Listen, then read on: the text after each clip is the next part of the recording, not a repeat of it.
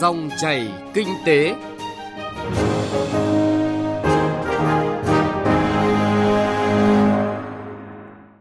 Biên tập viên Thành Trung kính chào quý vị và các bạn. Rất vui được gặp lại quý vị và các bạn trong dòng chảy kinh tế hôm nay. Chương trình có những nội dung chính sau đây. Gỡ khó cơ chế, hỗ trợ doanh nghiệp vượt khó. Tập đoàn Dầu khí Việt Nam nỗ lực duy trì nhịp độ cao trong sản xuất, kinh doanh, kiên định với mục tiêu tăng trưởng.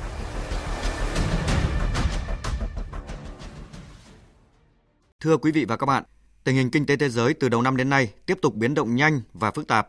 Do đó, các doanh nghiệp nói riêng và cả nền kinh tế nói chung đang phải bơi trong dòng xoáy khó khăn và đối mặt với những thách thức rất lớn. Trong bối cảnh này, chính phủ đang có nhiều nỗ lực cải thiện môi trường đầu tư kinh doanh, hỗ trợ phục hồi và phát triển kinh tế, trong đó đặc biệt chú trọng tới việc gỡ khó về cơ chế kinh doanh để hỗ trợ doanh nghiệp vượt qua giai đoạn khó khăn hiện nay.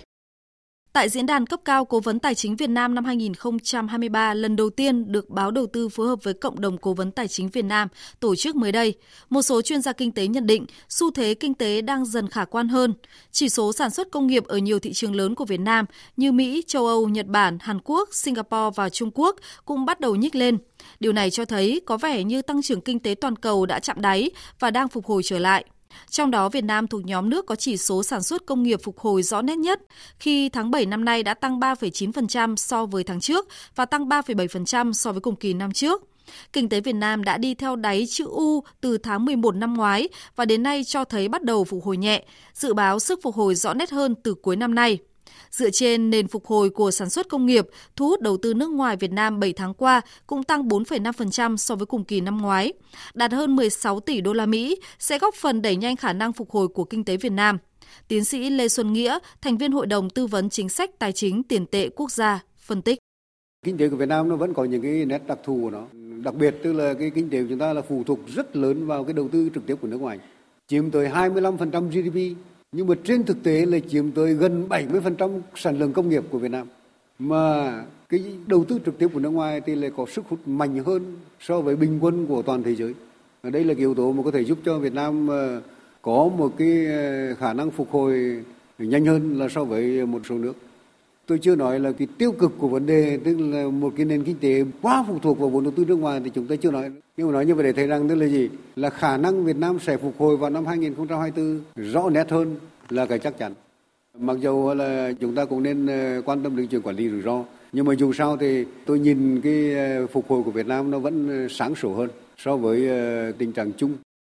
Các chuyên gia kinh tế cũng cảnh báo, dù xu hướng kinh tế lạc quan hơn thì dự báo trong những tháng cuối năm nay và cả năm 2024, kinh tế Việt Nam tiếp tục đối mặt với nhiều khó khăn, thách thức, cả từ tình hình thế giới, khu vực biến động khó lường và những hạn chế khó khăn trong nội tại của nền kinh tế.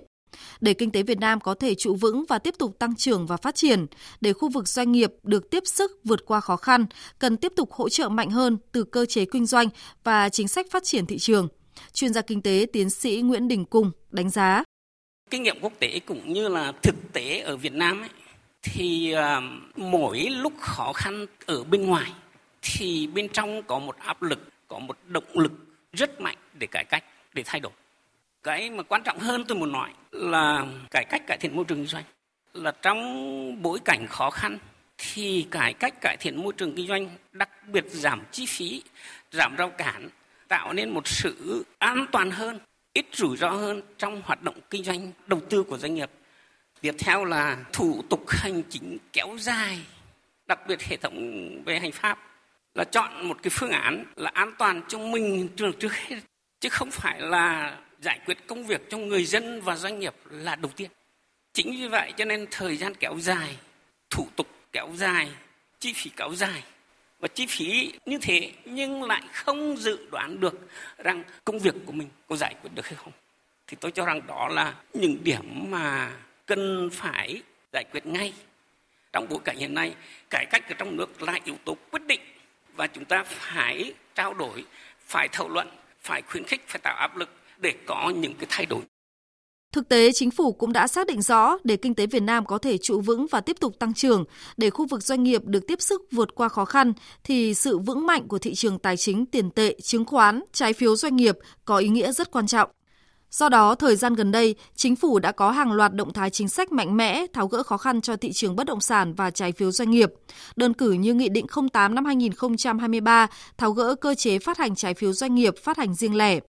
Để tiếp tục yểm trợ doanh nghiệp và nền kinh tế phục hồi và phát triển, Thứ trưởng Bộ Kế hoạch và Đầu tư Trần Quốc Phương cho biết. Chúng tôi đã tham mưu chính phủ báo cáo Bộ Chính trị về việc sửa đổi bổ sung một số cơ chế chính sách liên quan đến sản xuất, kinh doanh và đầu tư. Chẳng hạn, tách giải phóng mặt bằng thành dự án độc lập, giao cho địa phương làm cơ quan chủ quản sử dụng vốn đầu tư ngân sách địa phương, đầu tư thực hiện các nhiệm vụ dự án thuộc thẩm quyền của bộ, cơ quan trung ương trên địa bàn, nhất là các dự án quốc lộ, cao tốc, hay nâng tỷ lệ vốn nhà nước tham gia dự án đầu tư theo phương thức đối tác công tư PPP, sử dụng chi thường xuyên thực hiện các dự án có kinh phí dưới 15 tỷ đồng để cải tạo, nâng cấp, mở rộng, xây dựng mới các hạng mục trong cơ sở công trình hiện có. Đây là những vấn đề cấp thiết cần khẩn trương sửa đổi hoàn thiện để tháo gỡ khó khăn, thúc đẩy phát triển kinh tế xã hội. Chuyên gia kinh tế cũng khuyến nghị bên cạnh đẩy mạnh hơn nữa việc cải thiện môi trường đầu tư kinh doanh thì cần tiếp tục cải thiện khả năng tiếp cận vốn và cả khả năng hấp thụ vốn cho doanh nghiệp. Mạnh dạn ban hành quy định về cơ chế thử nghiệm cho các mô hình kinh tế mới như công nghệ tài chính fintech và kinh tế tuần hoàn. Ông Nguyễn Anh Dương, trưởng ban nghiên cứu tổng hợp của Viện Nghiên cứu Quản lý Kinh tế Trung ương cho rằng kiến nghị là thực hiện hiệu quả các hiệp định thương mại tự do và nâng cấp một số các hiệp định thương mại tự do của ASEAN với các đối tác và trong đó thì cái câu chuyện mà đơn giản hóa cái thủ tục về cấp giấy chứng nhận xuất xứ và hỗ trợ cho doanh nghiệp trong việc đổi mới cái phương thức xuất nhập khẩu, xúc tiến thương mại cũng là một nội dung rất quan trọng và câu chuyện thu hút và sử dụng đầu tư nước ngoài hiệu quả trong thời gian tới. Theo đó, chuyên gia đề nghị trong việc thu hút và sử dụng hiệu quả đầu tư nước ngoài trong bối cảnh mới, cần cân nhắc tăng độ mở cho nhà đầu tư nước ngoài tham gia một số lĩnh vực còn đang hạn chế như dịch vụ tài chính và phân phối dược phẩm. Đồng thời cần xem xét tư duy đầu tư nước ngoài gắn với liên kết phát triển vùng, tư duy phát triển vệ tinh gắn với chuỗi giá trị, thúc đẩy chuyển giao công nghệ từ các doanh nghiệp nước ngoài, nâng cao kỹ năng cho người lao động để đáp ứng yêu cầu của doanh nghiệp có vốn đầu tư nước ngoài FDI. Tất nhiên, trong chiến lược chuyển đổi dài hạn này, nhiệm vụ ổn định kinh tế vĩ mô, kiểm soát lạm phát vẫn là ưu tiên quan trọng hàng đầu, tạo nền tảng phục hồi và phát triển cho doanh nghiệp trong thời gian tới.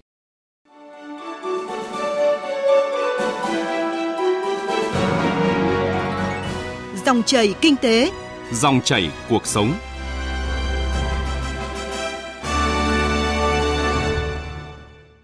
Xin chuyển sang một vấn đề kinh tế đáng chú ý khác. Thưa quý vị và các bạn, ngay từ những tháng đầu năm, nhờ chủ động dự báo, nắm bắt tình hình trong nước và thế giới, Tập đoàn Dầu khí Việt Nam Petro Việt Nam đã có nhiều giải pháp quyết liệt, nỗ lực duy trì nhịp độ cao trong hoạt động sản xuất kinh doanh.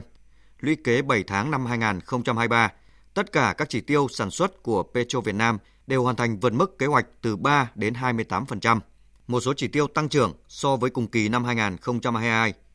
Thông tin được đưa ra tại cuộc họp giao ban thường kỳ tháng 8 của Tập đoàn Dầu khí Việt Nam. Phóng viên Nguyên Long thông tin.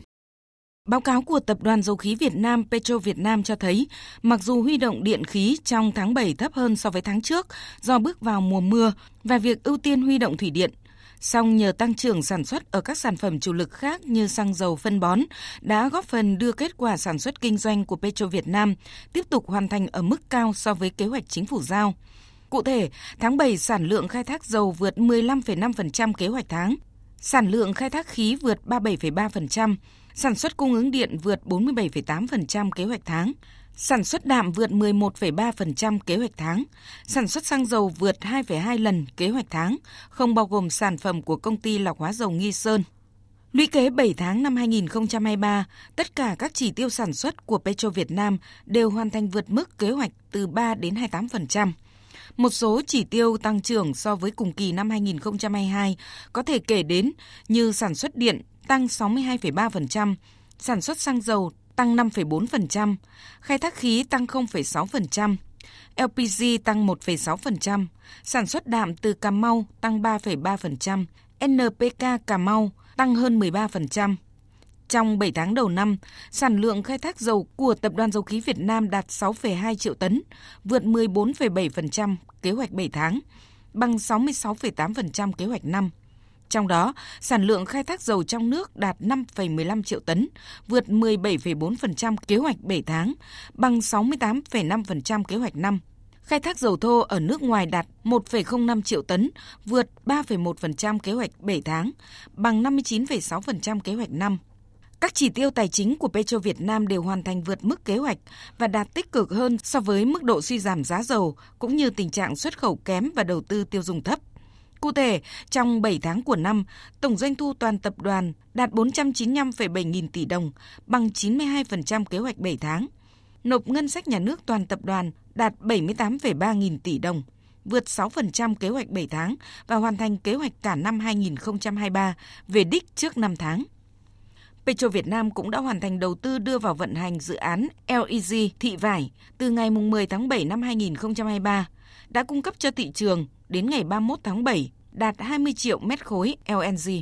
Hoàn thành đầu tư đưa công trình dàn RC8 của Vietso Petro vào khai thác từ ngày 15 tháng 7, sớm hơn so với kế hoạch 30 ngày. Các dự án trọng điểm nhà nước về dầu khí được triển khai theo kế hoạch đã đề ra, như chuỗi dự án Lô B, dự án điện Nhân Trạch 3 4, dự án nâng cấp mở rộng nhà máy lọc dầu Dung Quất, công tác tiếp nhận bàn giao dự án nhà máy nhiệt điện Ô Môn 3 và Ô Môn 4 giữa EVN và Petro Việt Nam diễn ra khẩn trương tích cực.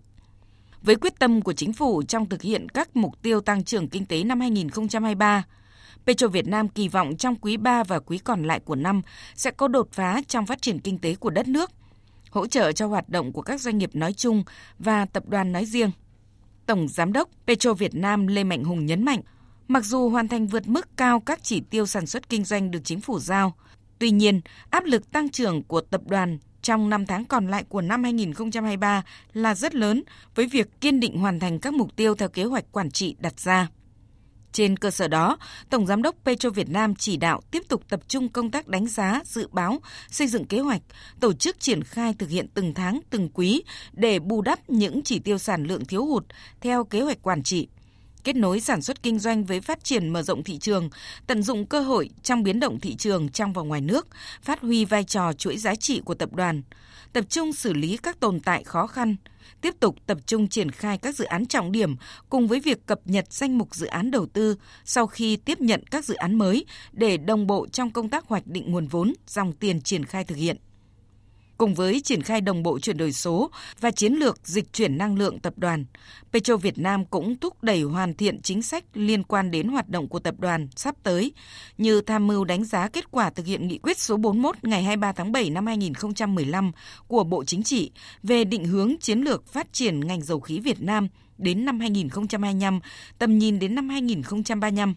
dự thảo luật điện lực sửa đổi, bổ sung các quy chế quản trị nội bộ để đồng bộ với Nghị định số 45 hướng dẫn luật dầu khí 2022, thúc đẩy ban hành nghị định thay thế Nghị định số 124 của Chính phủ để có đủ căn cứ cơ sở để triển khai hoạt động sản xuất kinh doanh dầu khí trong và ngoài nước. Quý vị và các bạn vừa nghe thông tin về việc Tập đoàn Dầu khí Việt Nam nỗ lực duy trì nhịp độ cao trong sản xuất kinh doanh, kiên định với mục tiêu tăng trưởng. Nội dung này cũng đã kết thúc dòng chảy kinh tế hôm nay. Chương trình do biên tập viên Trung Hiếu và nhóm phóng viên kinh tế thực hiện. Xin chào và hẹn gặp lại quý vị và các bạn trong các chương trình sau.